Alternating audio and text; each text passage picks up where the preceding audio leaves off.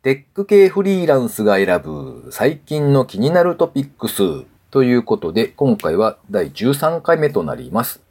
えっ、ー、と、この番組はですね、フリーランスのエンジニアである私 S が、えー、最近気になった記事ですとか、まあニュースとかをサクッと短く紹介していく番組となっております。テック系とタイトルにつけつつもですね、技術的なネタは実はあまりないというか、割と少なめなような気がするんですが、えっと、どちらかというと、まあ、フリーランスっていう立場から見た、まあ、働き方ですとか、ビジネスモデルとか、スタートアップ界隈のお話ですとか、もしくは、こう、いかにマネタイズをしていくかみたいな、そんな記事を取り上げていきたいなと思っております。だいたい毎回3つほどの記事を紹介しております。それでは、早速、1つ目いきます。ペイング質問箱60秒以内の動画音声コンテンツによる回答機能をリリース。サービス収益化の布石へ。株式会社ジラフのプレスリリースからです。えっと、ペイングって読むということを最近知ったんですが、あの、匿名の質問箱ですね。ピーイングって一瞬読めるし、最初はなんかピングって読んでたらしいんですが、現在の正式の読み方はペイングだそうですが、えっと、まあ、そのサービスで、えっと、これまではテキストで回答するっていうのができてたんですけれども、新機能の追加ということで、60秒以内の動画、もしくは音声で回答ができるという機能追加があるそうです。その場で録画したり、録音したりという以外にもですね、あの、事前にファイルとして取っておいて、で、それをアップロードするっていうこともできるそうです。で、今後の機能なんですが、課金の機能を導入する予定だということで、プレスリリースに上がっておりました。まあ、質問をして、それに回答してもらって、えー、その後で投げ銭のような形でやり取りするというようなこともできるようです。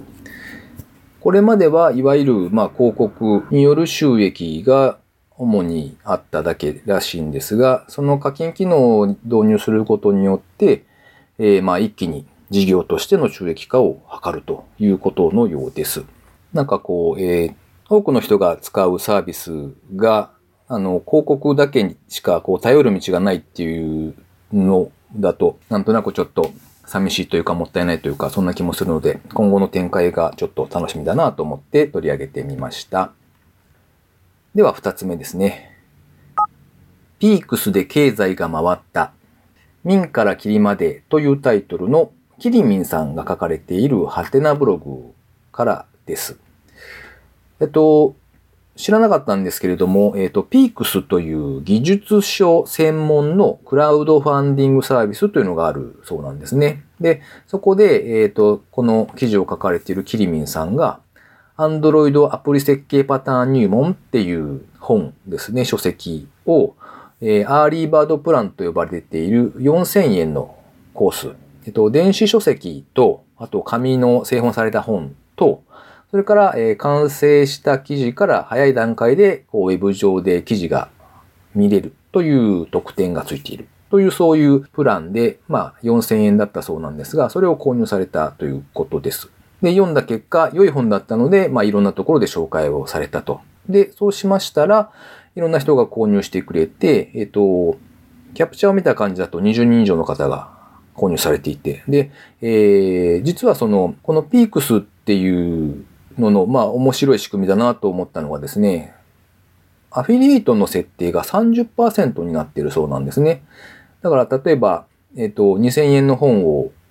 人に紹介して、で、そのお友達が購入してくれると、2000円の3割、600円ですかね。で、600円がその紹介者に報酬として支払われるという、まあ、割と30%って結構高い両率だと思うんですね。ちなみに Amazon さんだと、えー、書籍の場合は確か3%ですね。なので、それに比べると10倍の値付けがされていると。そういう報酬があったんだというお話でした。でそうしますと、えっと、3冊ぐらいを知人が購入すれば、もう元が取れてしまうというようなことになってくるわけですね。で、えー、そんな仕組みがあるんだなというのをちょっと見ながら面白いなと思い、えー、紹介してみました。さて、次3つ目ですね。講談社、ボンボン TV、その華麗なる復活劇の奇跡、ディジデイという、あの、まあ、どちらかというと、マーケティングよりですね、デジタルマーケティングのお話をよく取り扱っていらっしゃるサイトですね。でそこの日本版のサイトからの記事です。で、えっと、僕は全然知らなかったんですが、これまた、えっとですね、あの、ボンボンという雑誌があるんですよ。雑誌があるというのはまあよく知ってたんですよね。あの、昔僕の世代ですと、コロコロコミックを読んでいたので、で、えー、コロコロコミックの対抗っていうことで、えー、コミックボンボンっていうのが出てきていたのは、なんとなく覚えてるんですよ。で、まあ、80年代ですね、に、そのコミックボンボンでプラモ教師郎とかですね、そういう、こう、ガンプラブームを巻き起こしたような、こう、すごい人気のあったコミックが載っていたりして、まあ、そのあたりのその、漫画雑誌っていうものがあったっていうのは知っていたんですけれども、えっと、実はその雑誌は2007年にですね、業績の悪化を理由に書籍からは撤退したということだったそうです。が、えー、その8年後、2015年ですね、名前を少し改めて、ボンボン TV という YouTube チャンネルとして復活を遂げたということだそうです。で、この立役者というのがですね、講談社の中の人というか、まあ、動画事業チーム編集長という方がいらっしゃるそうなんですが、その方が盛り上げたそうなんですが、そのボンボン自体がコロコロコミックに押されて撤退したと。っていう過去の経緯があるので、そのままの形で復活を遂げるというのはちょっと難しいであろうと。で、えー、当時のそのコミックボンボンに関わっていた人たちに聞いて回ったそうですね。で、そしたらですね、彼らはコロコロに負けたんじゃないというふうに答えたそうなんですよ。何に負けたかって聞いたらですね、あの、オハスタっていうテレビ番組に負けただって答えたそうなんですね。えっと、オハスタっていうのは僕もなんとなくかすかに記憶があるんですが、テレビ東京系列で平日の早朝にやっている子供向けのバラエティ番組。で、コロコロコミックをまあ発行している小学館はその番組に深く関わっていて、コロコロコミック上で紹介したゲームだとかグッズっていうのはテレビでもテレビのオハスタでも紹介されると。そして爆発的に売れると。そういう仕組みがうまく回っていたそうなんですね。で、ボンボンの方にはそういったうまい仕組みというのがなくて、それが大きな範囲だったんだという話だそうです。で、ボンボン TV というのを YouTube 上で立ち上げて、それが2015年の7月末。最初の頃はですね、さすがにそう簡単にはいかなかったそうで、まあ動画1本の視聴回数が数百とか、まあ跳ねても数千ぐらいまでしかいかなかったらしいです。えっと、その約1年後ですね、2016年の3月7日に公開した動画で、えっと、実験、ペットボトル丸ごとグミにしてみたっていうのがあるそうなんですね。僕も実際見てみたんですが、うん、なんかこう、小学生がめっちゃ喜びそうな内容でした。あの、本当に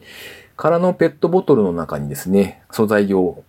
注入してですね、で、それを固まるのを待って、で、綺麗にペットボトルを剥がして、なんかこう見た目にはすごいでかいグミになるみたいな、そんな内容だったんですが、えっと、そちらが初の100万再生を記録っていう風になったそうなんですね。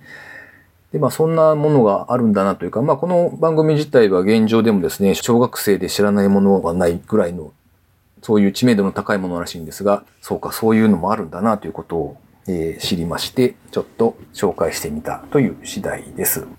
で、考えてみるとですね、その番組を立ち上げた人もその記事の中でおっしゃってるんですが、その先ほどのペットボトルをですね、丸ごとグミにしてみるという、そういう発想をしたのは、まあ、社員のクリエイターの二人が生み出したらしいんですけれども、その事業をメインでやってる方自身には、そんな発想はとてもじゃないけど、まあ思いつかないと。で、今まで何をやってたんだろう、目から鱗だった。ということが書かれていてですね、確かになんかこう、実際にそんなことを思いつくこともまあないでしょうし、仮に思いついたからといってですね、何をバカなことをと、こう、速攻で否定するだろうなと思ってですね、なんかこう、新しくものを考えるというか、変なことを思いついて、それを実践にするということの難しさというかですね、こう自分の頭がだんだんこう、硬くなっているのかもな、みたいなことをちょっと考えさせられた記事でもありました。ということで、えー、今回は3つ記事を紹介しました。近況などをたまにお伝えしてみたりするんですが、えー、今回はですね、最近買った、お、これはすげえいいと思ったものをちょっと紹介してみようかなと思っております。えっと、普段ですね、僕はあの、足裏マッサージというか、まあ、リフレクソロジーというんでしょうかね。あれがすごい好きなんですよ。こう、台湾式とかのですね、こう、かなりハードなやつとかが結構好きで、えー、ちょくちょく行ったりするわけですね。で、こう、たまにお土産屋さんとかで見かけるようなですね、あの、木でできた、こう、手に持ってグリグリする、なんか足裏マッサージ棒みたいなのあるじゃないですか。あれのなんかこうちょっと大きめのを買ってみたりとかですね。まあそんなのも持っていたりはしたんですが、この間、たまたまですね、本屋さんをブラブラしていましたら、なんかですね、あの、よく最近なんか立派な付録にこう申し訳程度の冊子がついていますみたいなのがあるじゃないですか。で、まあそういう感じのものだったんですけど、マッティさんっていうんですかね。マッティさんのマッティ式解毒拳というのがあったんですよ。解毒ってあのデトックスの解毒ですね。の拳は多分手を握った時のあの拳ですね。パンチのあの拳だと思うんですけど、っていうタイトルがついていて、言葉を聞いただけだと多分なんじゃそらと想像がしづらいかもしれないんですが、要するにその、足裏マッサージをやるときに使うグッズというか、こう激しい形をしているんですよね。なんかこう、すげえ効きそうみたいな。しかもなんかこう、普通のこう木でできているそういうやつとかとは全く違って、ちょっと拳の形になっているというか、そんなやつが目に入りまして、なんだこれと思ってですね、えっ、ー、と、こう、見本が置いてあったもんですから、それをしげしげとこう触ってですね、なんとなくこう手のひらとかをぐりぐりやってみたらですね、おこれすげえなと思って、えー、つい買ってしまったと。なんかあんまり衝動買いとかってしないたちなんですけども、今回は速攻でレジに持ってって買っていましたね。で、しかもですね、あの、なんか、なぜか、なぜかというか、2個入りっていうのがあったんですよ。なので、お、これだ、こっちだと思ってですね、そいつを買って、で、一つは奥さん用にということで、えー、すでにもうお渡ししてありますというところですね。あの、実際にこう自分の自宅で Amazon プライムビデオとかを見ながらですね、見てる間にこうグリグリやってたりするんですけど、なかなかこれはいいですよ。はい。こう、激しい台湾式なこう足裏マッサージ大好きな人にはすげえおすすめです。というわけで、えー、最近買ったものとして出てくるのがですね、オキュラス GO とかじゃ全然なくって、こう、なんか、ああ、すいませんっていう感じなんですが、まあまあ、そんなところでございますよ。はい。ということで、えー、最後にお知らせですね。えっと、フリーランスエンジニアミートアップ名古屋の第2回ということで、6月20日、来週ですね、もう近くですが、の水曜日、19時からですね、クルス川電産さんに会場をお借りして、えー、勉強会をやろうとしております。LT を最初にどなたかにやっていただいて、あとは黙々会っていう形になるんですが、LT に関しましては、今のところ自分も含めて4名ですかね、にお願いできることになっております。まあ一人はまあ自分がまずはトップバッターかなと思ってますが、あの、なんかリクエストをいただきまして、フリーランスの働き方に関する何何かしらみたいなこうテーマがあると嬉しいですということだったので、うん、何を喋ろうかなと、まだ決めあぐねている状態ですが、まあそんなテーマを喋りたいと思っております。あとは会場を提供いただいているクルス川電産様から会社の紹介等を行っていただくというのと、あとそれからですね、え私の税務会計ということで、えフリーランスならではの、まあ、いわゆる税務のやり方を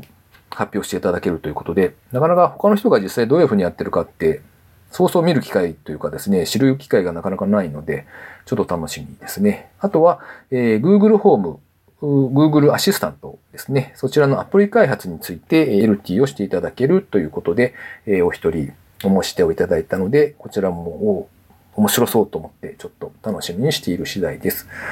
まだ多少空きがありますので、もしよろしければ、えー、ポチッとコンパスのサイト上で募集をしております。もしくは僕自身のサイトですね、フリーランスエンジニア名古屋とかで検索していただくと出てくると思うんですが、あの、サイトがあってそちらでも紹介はしていますので、えー、そちらからお申し込みいただければと思います。